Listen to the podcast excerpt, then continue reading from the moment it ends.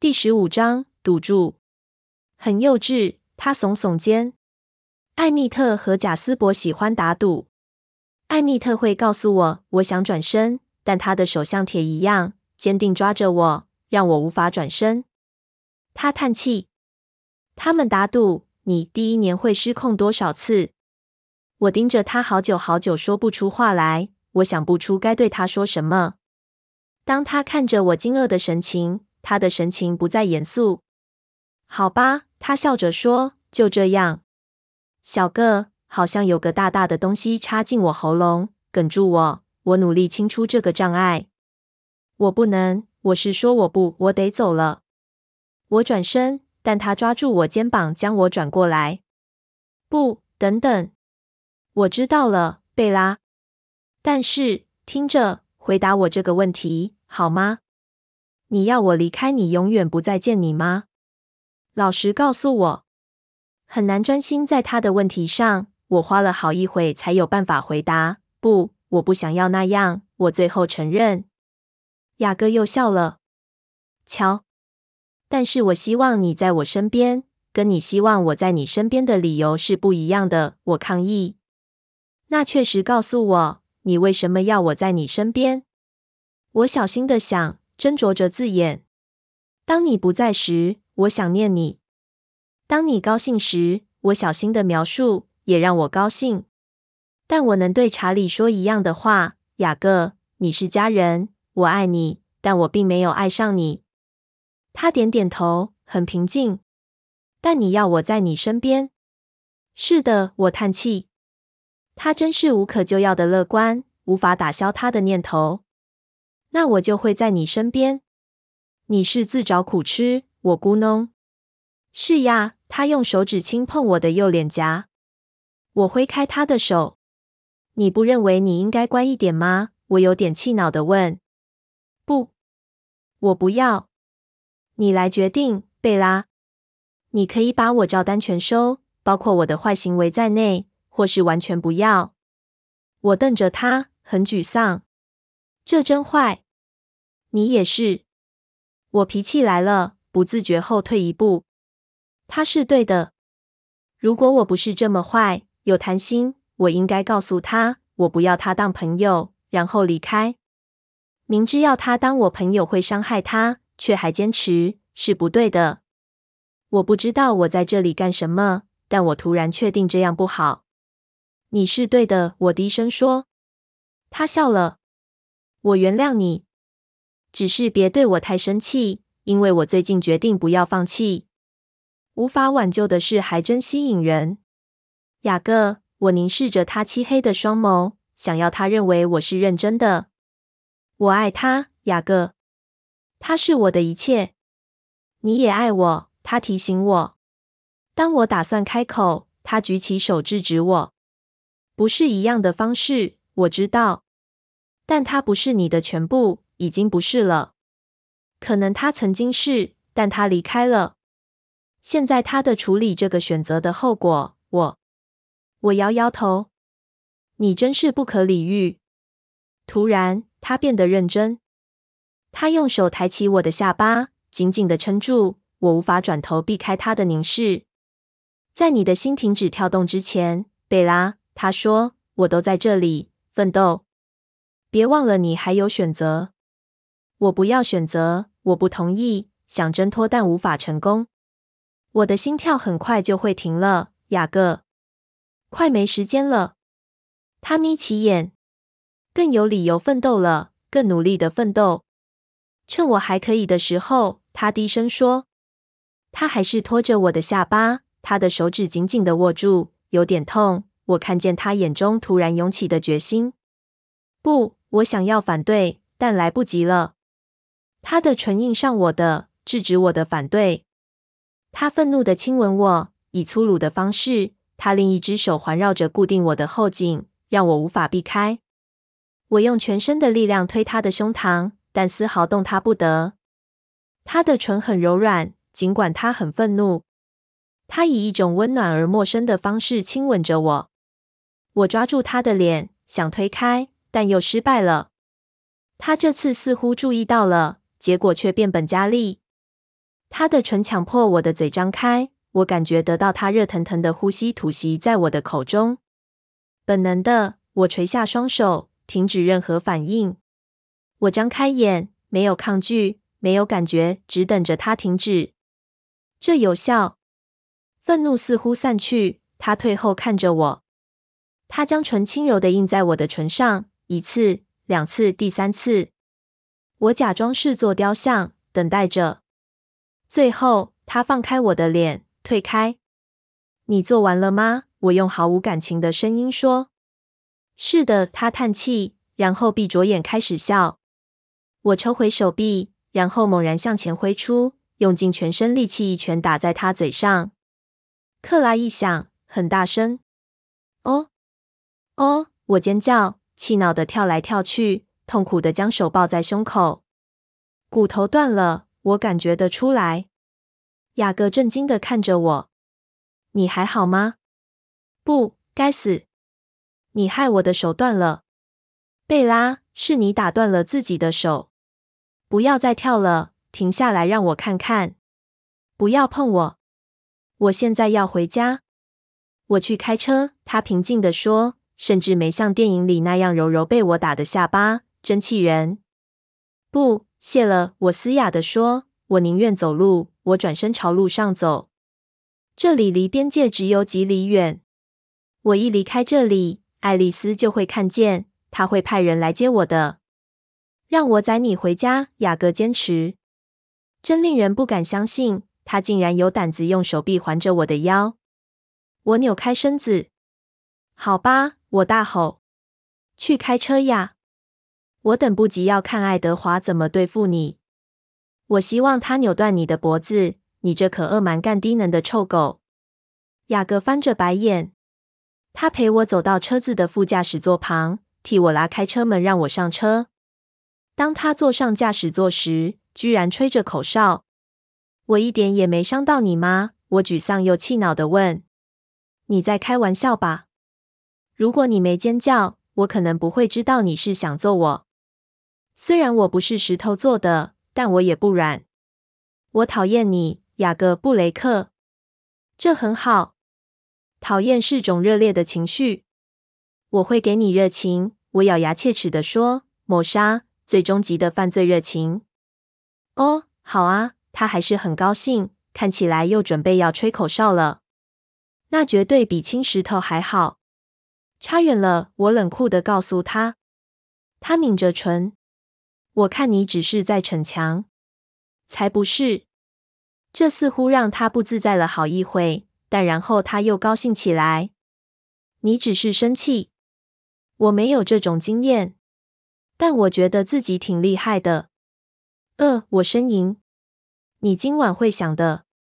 当他认为你睡着时，你其实是在想你的另一个选择。如果我今晚会想到你，那是因为做了噩梦。他缓缓将车减速，睁大漆黑的双眼，带着诚意看着我。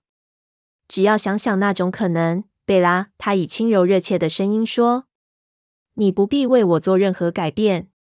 你知道，如果你选择我，查理会多高兴。我能保护你，就像你的吸血鬼能做的一样，可能更好。我会让你快乐，贝拉。”我能给你许多他无法给你的。我敢说，他无法那样亲你，因为他会伤害你。我永远不会，永远不会伤害你，贝拉。我举起我受伤的手。他叹口气：“这不是我的错，你应该知道的。”雅各，失去他我不会快乐的。你又没试过。他不同意。当他离开，你将你一切精力寄托在他身上。如果你能放手，你就会开心的。和我在一起，你会快乐的。我只想跟他一起快乐。我坚持。和他在一起，你永远无法像和我在一起那样确定。他离开过你一次，他会再做的。不，他不会的。我咬着牙说。那痛苦的回忆咬噬着我，像鞭子一样鞭打我，让我更想伤害他。你也离开过我一次，我用冷酷的声音提醒他，想起他躲我的那几周，他在他家旁边的树林里对我说过的话。我没有。他激烈的争辩。他们告诉我不能跟你说，如果我们在一起的话，对你来说不安全。但我没有离开，从来没有。我常在晚上跑到你家巡视，像我现在这样，想确定你没事。我才不会被他说的话搞得自己感觉到内疚呢。带我回家。我手痛。他叹气，看着路，开始以正常速度开车。想一想，贝拉。不，我固执地说。你会的。今晚，当你想我时，我也会想你。就像我说的，是个噩梦。他朝我一笑。你回吻我。我喘了口气，手不自觉又握成拳，但拉扯到伤口让我忍不住呼痛。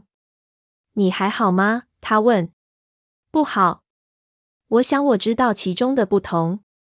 显然你不知道，那不是回问，那是为了要让你放开我。你这白痴。他从喉咙内发出低低的笑声。这么凶？我敢说你是过度防备。我深吸口气。没必要和他吵，他会扭曲我说的一切。我专心在自己的手，试着伸展手指，想确定受伤的地方。指关节处传来剧痛，我呻吟着。对你的手，我真的很抱歉。雅各说，听起来很真诚。下一次你想打我时，用棒球棒或是铁棍好吗？别以为我会忘记。我喃喃说。我没注意他开的方向。直到我们已经到达目的地，你干什么带我来这？我追问。他茫然的看着我。我以为你说要回家。呃，我猜你没法带我到爱德华家，是吧？我沮丧的咬着牙说。他脸上闪过一丝痛楚，我清楚感觉到这句话比我之前说过的任何一句话对他的影响都大。这是你家，贝拉。他平静的说。是的。但有任何医生住在这里吗？我再次举起我的手。哦，他想了一会。我带你去医院，或者查理也行。我不想去医院，又糗又不必要。他慢慢的将小兔子停在屋前，以一种不确定的神情仔细思考着。查理的警车停在车道上。我叹口气。回家去吧，雅各。我笨拙的爬下车。往屋内走，我身后的引擎声停止。我恼怒多于惊讶地发现雅各跟在我身边。你要干什么？他问。我要冰敷我的手，然后打电话给爱德华，告诉他来这边接我，带我去见卡莱尔，这样他才能治疗我的手。然后，如果你还在这里，我希望能用铁棍打你。他没回答，静静替我拉开前门，陪我走进家里。我们沉默地走过前厅，查理躺在沙发上。嗨，孩子们，他坐了起来。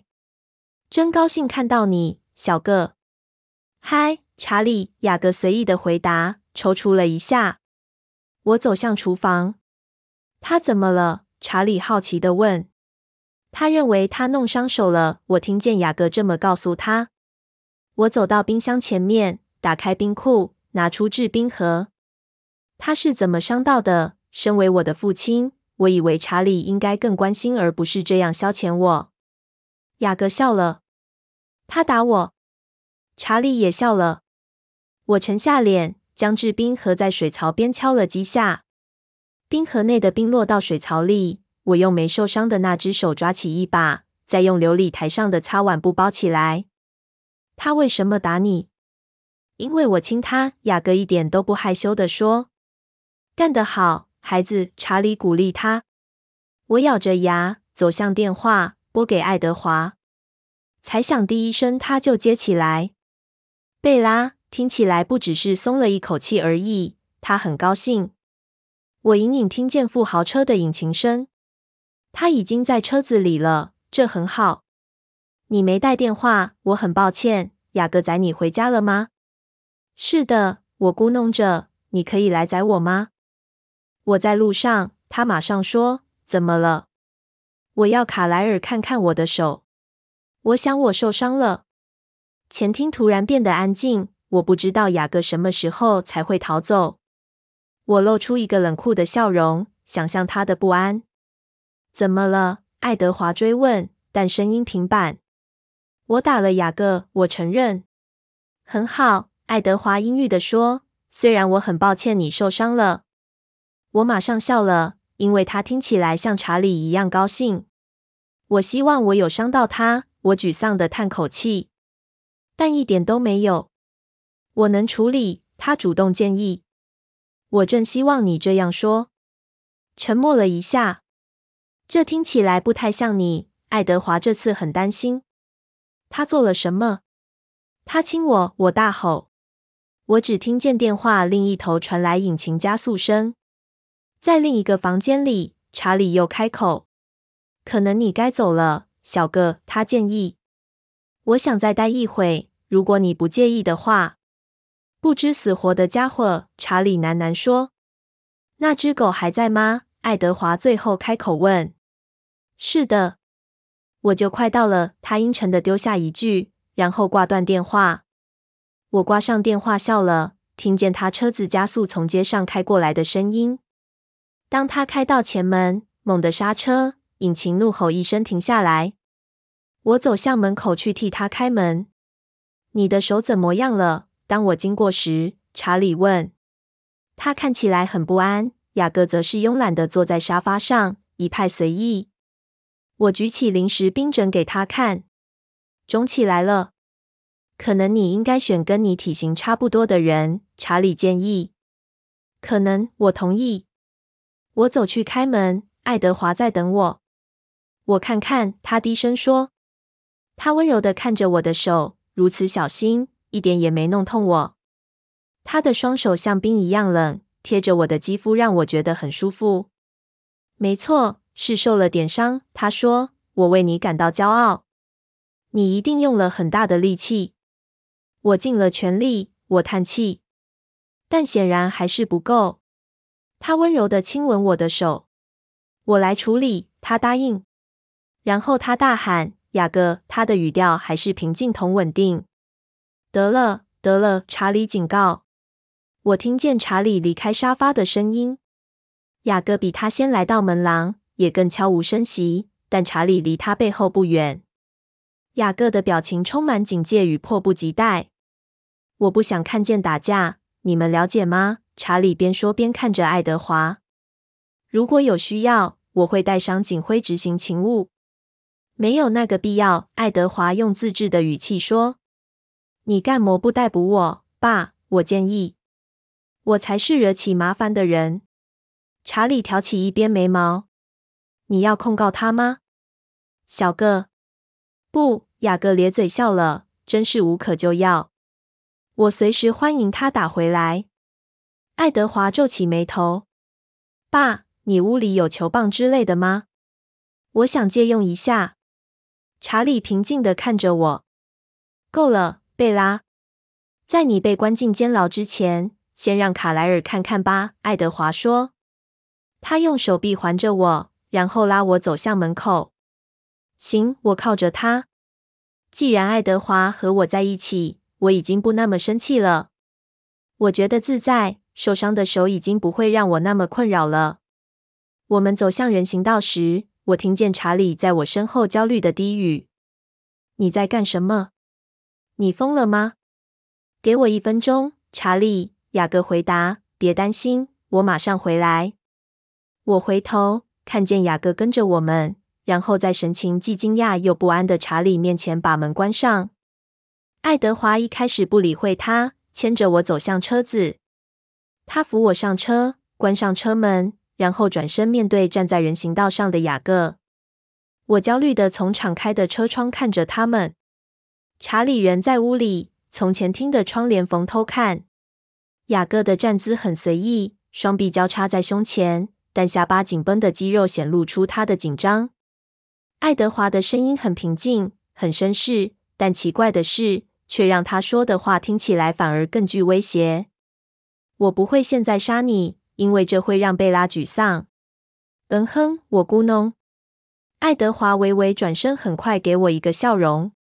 他的脸色又变得平静。会让你在早上的时候感到不安。他手指抚着我的脸颊，然后他转身面对雅各。但如果你在带他回来时他受伤了，我不管是谁的错，不管是他自己不小心跌倒，还是流星从天上掉下来打中他的头，只要我发现你将它归还给我时，不像我将它交给你那样完美，我会让你用三只脚跑路。你听懂了吗？你这杂种狗！雅各翻翻白眼。谁要回去找他？我低声说。爱德华似乎没听见我的问题，继续说：“如果你敢再亲他，我会为他拆了你的下巴。”他保证，声音还是很绅士、迷人，却带着致死的力量。万一是他要我那么做呢？雅各傲慢地说。哼，我嗤之以鼻。如果那是他要的，我不会反对。爱德华耸耸肩，不以为意。但你应该要等他亲口说出来，而不是凭借着自以为是、乱解读而来的所谓的肢体语言。如果你不在乎下巴被我打烂的话，雅各咧嘴笑了起来。你想得美，我哼声地说。是的，他是这样想。爱德华喃喃说。嗯，如果你偷听够了我脑海中的想法，雅各用恼怒的声音说，你干么还不带他去看医生？还有一件事。爱德华缓缓地说：“我也会为他而战，你应该知道这一点。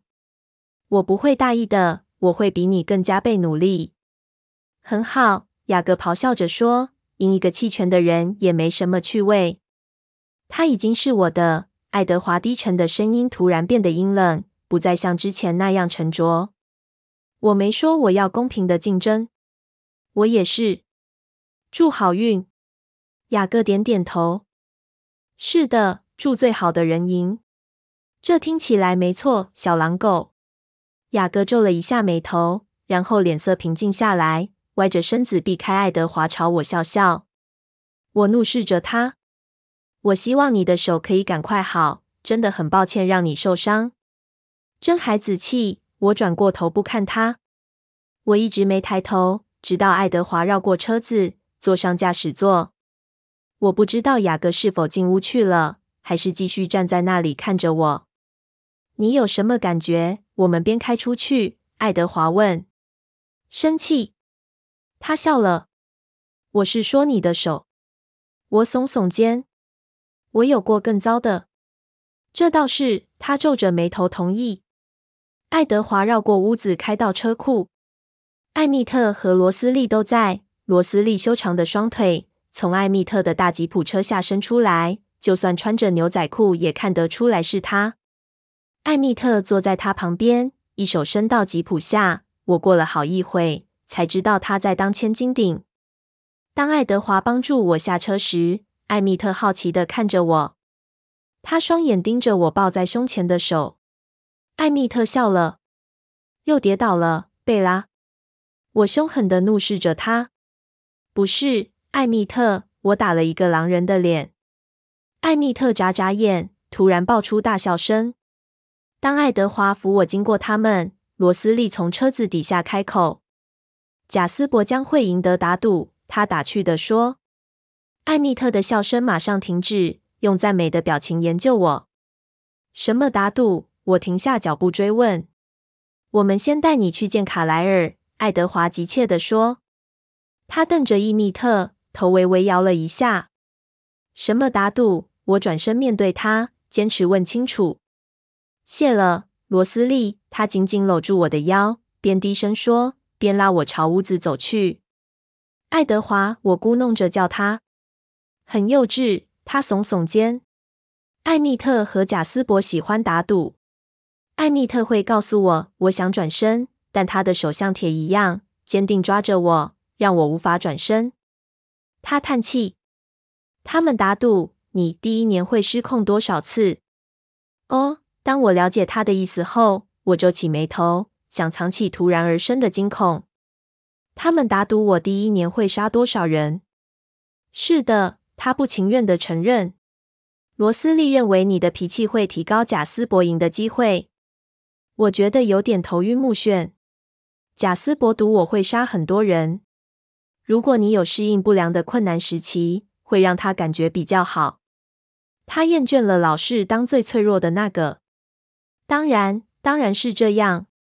我猜我可以做出几件额外的谋杀案，如果能让贾斯伯高兴的话，为什么不？我滔滔不绝，声音极为单调。在我脑海中，我看见报纸头条，姓名一览表。他推推我：“你现在还不用担心。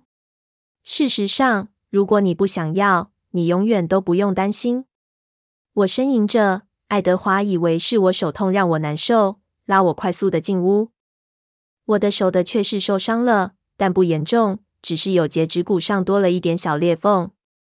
我不想上石膏，而且卡莱尔说用夹板固定住就好了，只要我答应不拿掉夹板的话。我答应了。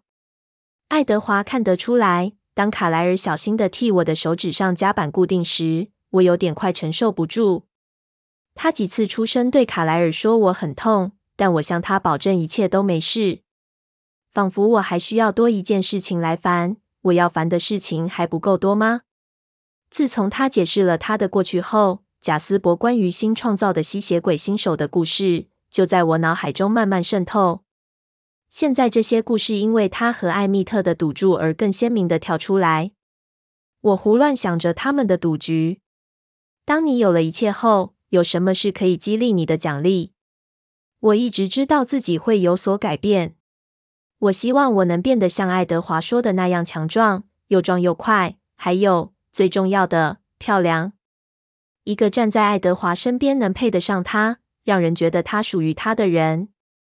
我试着不去想，在我变身之后同样得面对的其他事情：狂野、嗜血。或许我将无法制止自己去杀戮陌生人，从来不曾伤害过我的人。如同西雅图那里数字不断攀升的牺牲者，那些有家人、有朋友、有未来的人，活生生的人，而我将成为怪兽，夺走他们的生命。但是说真的，我能面对这部分，因为我相信爱德华，完全的相信他，他不会让我做出我会后悔的事。我知道，如果我要求他的话，他会带我到南极猎企鹅。我会尽力做一个好人。一个好吸血鬼。要不是如今多了这新的担忧的话，这个念头真的会让我笑出来。因为如果我真的像那样，像我脑中贾斯伯所描绘出的那些新手的噩梦景象，我还会是我吗？如果所有我要的只是杀人，那我现在要的事情又会变得如何？爱德华一心一意希望我不要错过任何身为人类时的体验。这通常看起来很傻。没有多少人类经验是我担心自己会想念的。只要我能跟爱德华在一起，我没有什么好要求的了。我看着他的脸，他则望着卡莱尔固定我的手指。在这个世界，除了他，我什么都不要。这会有可能会改变吗？会有我不愿意放弃的人类经验吗？